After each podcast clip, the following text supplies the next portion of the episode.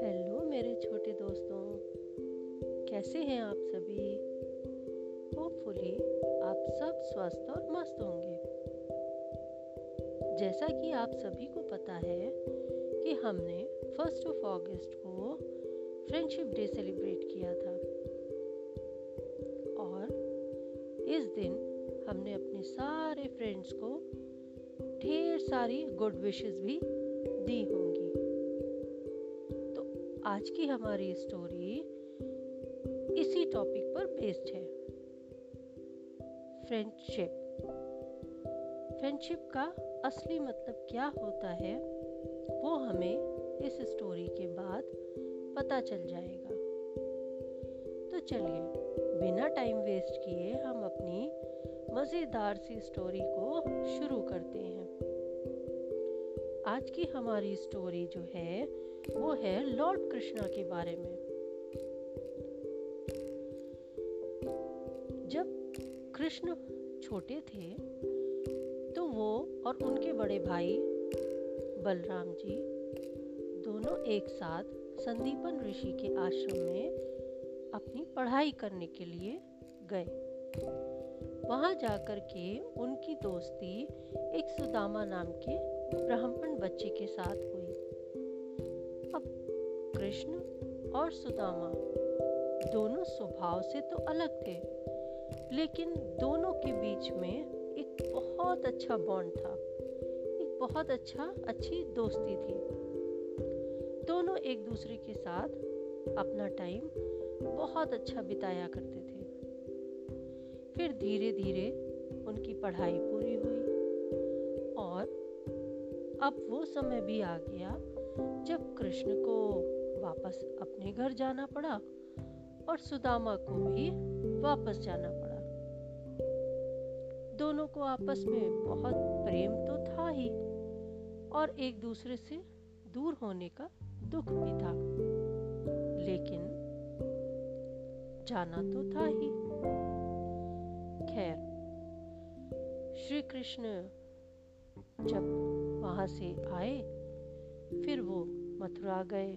वहां जाके उन्होंने कंस का वध किया और फिर वो राजा बने। फिर धीरे धीरे उनका राज्य जो बढ़ करके द्वारकाधीश में भी हुआ, इतने बड़े राज्य के वो राजा बन गए। और दूसरी तरफ जो उनके मित्र थे सुदामा, वो भी शादी करके और अपने घर में, अपने परिवार में, अपने बच्चों के साथ खुशी खुशी रहा करते थे। पर बस उनके साथ एक ही समस्या थी कि वो बहुत धनवान नहीं थे।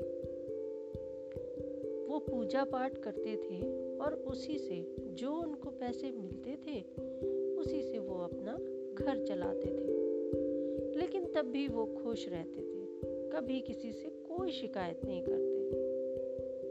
लेकिन धीरे धीरे क्या हुआ कि जो सुदामा थे उनकी जो पैसे थे, जो आमदनी थी, वो धीरे धीरे कम होने लगी। वो अब उनके पास पैसों की बहुत तंगी हो गई। कभी कभी तो उनको खाने के लिए भी पैसे नहीं होते थे। एक दिन ऐसा आया जब उनके पास इतना भी पैसा नहीं था कि वो अपने बच्चों को खाना खिला सके। अब ऐसी हालत देख करके जो सुदामा जी थे उनकी पत्नी ने उनसे पूछा कि आप मुझसे हमेशा ये कहा करते हो कि जो श्री कृष्ण है वो आपके बहुत अच्छे मित्र हैं। तो सुदामा ने उत्तर दिया कि हाँ, श्री कृष्ण मेरे बहुत ही प्रिय मित्र हैं, बहुत अच्छे दोस्त हैं। तो सुदामा जी की पत्नी ने कहा, तो आप एक बात बताइए कि आप क्यों ना उनके पास एक बार जाइए और अपनी परेशानी को कहिए। वो तो आपके इतने अच्छे दोस्त हैं, वो जरूर आपकी तकलीफ दूर कर देंगे। तो सुदामा ने कहा कि नहीं, बिल्कुल नहीं, मैं उनका दोस्त हूँ, वो मेरे मित्र हैं, हम दोनों के बीच बस ये प्रेम ही रहने दो। किसी भी तरीके का लालच और किसी भी तरीके का लोभ में बीच में नहीं लाना चाहता। खैर, उनकी पत्नी चुप हो गई, लेकिन उनके घर की दशा बहुत ही खराब थी। ऐसे करते करते जब और दिन बीते और बर्दाश्त के बाहर हो गया, तब आखिरकार उनकी पत्नी ने कहा कि अब आपको जाना ही होगा, आपको अपने मित्र श्री कृष्ण के पास जाना ही पड़ेगा, ऐसी मेरी जिद है। अब तो सुदामा भी सोच में पड़ गए कि मुझे लगता है कि अब शायद मुझे जाना चाहिए। खैर, उन्होंने कहा चलो कोई बात नहीं, इसी बहाने ही सही, शायद इसी में भगवान की कोई इच्छा होगी और फिर मैं अपने मित्र से एक बार मिल भी तो लूँगा। इस लालच के साथ वो तैयार हो गए द्वारकाधीश जाने के लिए। आखिरकार सुबह हुई और सुदामा जो थे वो तैयार हो गए जाने के लिए। जब वो जाने लगे तो उनका उतरा हुआ चेहरा देखकर उनकी पत्नी समझ गई कि उनके मन में क्या चल रहा है। उनके मन में एक संकोच था, किस बात का? वो ये सोच रहे थे कि मैं इतने समय के बाद अपने मित्र से मिलूंगा और अपने मित्र के लिए मैं कुछ लेकर भी नहीं जा रहा, मैं खाली हाथ जा रहा हूँ। ये सोच सोच कर वो परेशान हुए चले जा रहे थे। खैर, उनकी पत्नी समझ गई और वो झट से अंदर गई और एक पोटली लेकर के उनके पास आई और बोली कि आप ये पोटली मेरी ओर से श्री कृष्ण को दे दीजिएगा। सुदामा जी ने पूछा कि इसमें क्या है? तो उनकी पत्नी ने कहा कि अब आप सवाल मत करिए, बस ये आप पोटली श्री कृष्ण को दे दीजिएगा। खैर, सुदामा जी ने रख लिया और चल पड़े। रास्ता बहुत कठिन था, रास्ते में बहुत मुश्किलें आने वाली थी, लेकिन बस सुदामा जी को तो एक ही बात थी जो आगे बढ़ाए चली जा रही थी, और वो थी अपने दोस्त से मिलने की खुशी। आखिरकार चलते चलते वो समय आया जब सुदामा श्री कृष्ण के दरवाजे पहुंच गए। वहां पहुंचने के बाद जो वहां सिपाही खड़े थे उनसे उन्होंने कहा कि मैं श्री कृष्ण से मिलने आया हूँ। तो सिपाहियों ने कहा कि हाँ बताइए महाराज, आप अपना काम बताइए, हम जाकर आपका जो भी संदेश है, जो भी मैसेज है, वो हम बता देते हैं अपने राजा को। तो सुदामा जी बोले कि आप बस उनसे इतना कह दीजिए कि उनका मित्र सुदामा उनसे मिलने आया है। सिपाही चले वहाँ से और महल के अंदर गए और जहाँ पे श्री कृष्ण जी अपने सारे मंत्रियों के साथ बैठकर कुछ चर्चा, कुछ डिस्कशन कर रहे थे, वहाँ जाकर के सिपाही ने उनको ये संदेश दिया कि महाराज आपसे कोई मिलने आया है। तो श्री कृष्ण जी ने कहा कि अच्छा, तो आप उनको आदर के साथ लाइए और बैठाइए, मैं अभी आता हूँ। तो जब सिपाही लौटकर जाने लगा तो श्री कृष्ण जी ने पूछा कि अच्छा ये बताइए द्वारपाल जी कि जो द्वार पे आए हैं वो उन्होंने अपना कुछ नाम बताया है? तो जो द्वारपाल थे, जो सिपाही थे, उन्होंने ये कहा कि महाराज एक बहुत ही दुबले पतले शरीर का व्यक्ति है और जिसके शरीर पर फटे चटे कपड़े हैं और बहुत मानो बड़े दिन का भूखा प्यासा खड़ा हुआ है और अपना नाम वो सुदामा बता रहा है। तो श्री कृष्ण जी ने कहा, क्या सुदामा? तो सिपाहियों ने कहा, हाँ महाराज, वो अपना नाम सुदामा बता रहा है। जैसे ही सिपाही के मुंह से दोबारा श्री कृष्ण जी ने सुदामा शब्द को सुना, श्री कृष्ण जी तो जैसे अपनी सुध बुध ही खो चुके थे। वो भागे वहां से और भाग के सीधे वो अपने द्वार के पास पहुंचने वाले थे।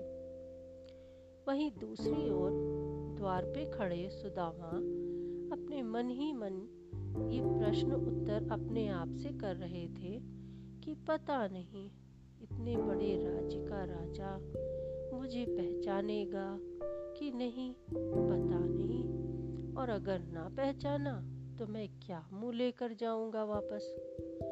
वो इतना सोच ही रहे थे, तब तक उन्होंने क्या देखा कि सामने से कोई बड़ी तेजी से उनकी ओर दौड़ा चला आ रहा है। और वो जब तक ये समझ पाते, तब तक वो जो व्यक्ति दौड़ के आ रहा था वो सीधे उनके गले लग गया। और जैसे ही गले लगा तो सुदामा और श्री कृष्ण दोनों की आंखों में से आंसू गिरना शुरू हो गए और दोनों मित्र, दोनों दोस्त एक दूसरे को गले लगाकर बच्चों की तरह रोने लगे। जब उनको थोड़ा समय बीत गया तो सिपाहियों ने कहा कि चलिए महाराज, आप और आपके मित्र को हम अंदर लेकर चलते हैं। तब श्री कृष्ण जी ने सुदामा को बड़े प्यार से और आदर के साथ अपने राजमहल में लेकर गए। वहाँ ले जाकर के उनको बड़े ही प्रेम से बैठाया और खुद वो उनके चरणों के पास बैठ गए और बैठ करके उनके चरण देखने लगे। सुदामा मन ही मन संकोच में इतने दुखी हो रहे थे कि हे कृष्ण, तुम ये क्या कर रहे हो? तुम इतने बड़े राज्य के राजा हो और तुम मुझ जैसे एक दरिद्र ब्राह्मण के पैरों के पास बैठे हो। ऐसा मत करो श्री कृष्ण। वो अपने मन ही मन दोनों मित्र आपस में बात कर रहे थे। फिर श्री कृष्ण जी ने बड़े ही प्यार से सुदामा के चरणों को, पैरों को धोना शुरू किया और जब उनके चरण देखे और उनकी दशा देखी तो उनके पैरों में बहुत कांटे लगे थे, बहुत से घाव हो गए थे, जिनको देख के श्री कृष्ण इतने दुखी हुए कि उनकी आंखों में से इतना पानी निकला, इतने आंसू निकले कि उनके चरण खुद ब खुद उसी से धुल गए। और ये सब देखकर जो वहाँ लोग खड़े थे, जो मंत्री खड़े थे और जो सिपाही खड़े थे, वो भी बड़े ही दुखी हुए। खैर, फिर श्री कृष्ण जी ने बड़े प्रेम से सुदामा जी को तरह तरह के व्यंजनों का भोजन कराया। भोजन कराने के साथ साथ उनके साथ बैठ करके बचपन की अपनी बातें करने लगे। बातें करते करते काफी समय बीत गया। उसके बाद श्री कृष्ण जी ने अपने मित्र से पूछा कि अच्छा एक बात बताओ मित्र, तुम इतनी दूर मुझसे मिलने आए और मेरे लिए कोई उपहार नहीं लाए, कोई गिफ्ट नहीं लाए। ऐसा सुनते ही सुदामा जी एकदम से चौंक गए कि अरे, ये कैसे पता चल गया कान्हा को तो पहले तो उन्होंने मना किया कि नहीं, मैं कोई गिफ्ट विफ्ट नहीं लाया, मैं कोई उपहार नहीं लेकर आया। फिर कान्हा जी तो सब समझते थे, उन्होंने कहा देखो मुझसे झूठ मत बोलो, कुछ तो तुम लाए हो मेरे लिए। जब कृष्णा ने कई बार पूछा तो सुदामा समझ गए कि अब झूठ बोलने से कोई फायदा नहीं, और उन्होंने जो पोटली उनकी पत्नी ने दी थी वो कान्हा जी के हाथों में रख दी कि ये मैं तुम्हारे लिए लाया हूँ। कान्हा जी ने वो पोटली खोली और उसमें उन्होंने देखा क्या कि चावल, उसमें कच्चे चावल थे। जिन चावलों को देखकर तो वो ऐसे खुश हो गए जैसे उन्हें पता नहीं कितनी कोई कीमती वस्तु मिल गई, कोई कीमती सामान मिल गया।